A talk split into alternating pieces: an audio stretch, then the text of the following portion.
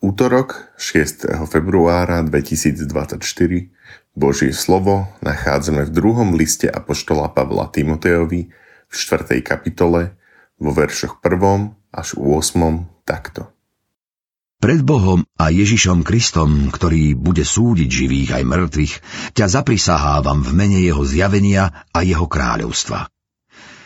Hlásaj slovo, Naliehaj vo vhodný i nevhodný čas. Presviečaj, karhaj, povzbudzuj so všetkou trpezlivosťou a ponaučením. Príde totiž čas, keď ľudia neznesú zdravú náuku, ale podľa vlastných žiadostí sa budú zháňať za učiteľmi, aby im šteklili uši, odvrátia sluch od pravdy a priklonia sa k bájam ale ty buď vo všetkom triezvy. Znášaj útrapy, konaj dielo zvestovateľa Evanielia a dôsledne plň svoju službu.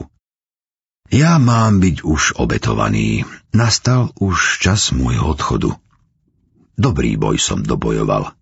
Beh som dokončil. Vieru som zachoval.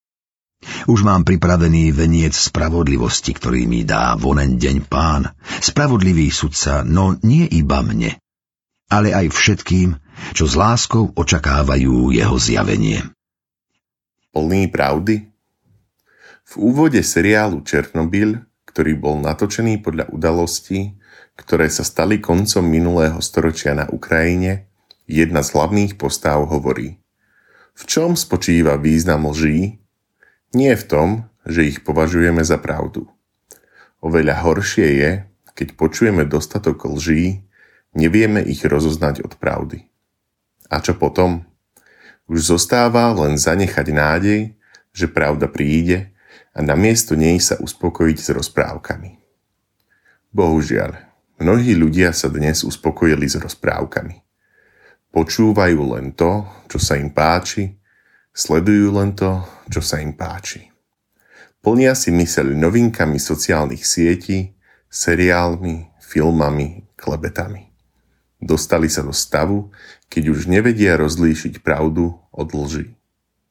Pavel vedel, že ak Timotej má v posledných časoch obstáť, potrebuje sa plniť Božím slovom, skutočnou pravdou.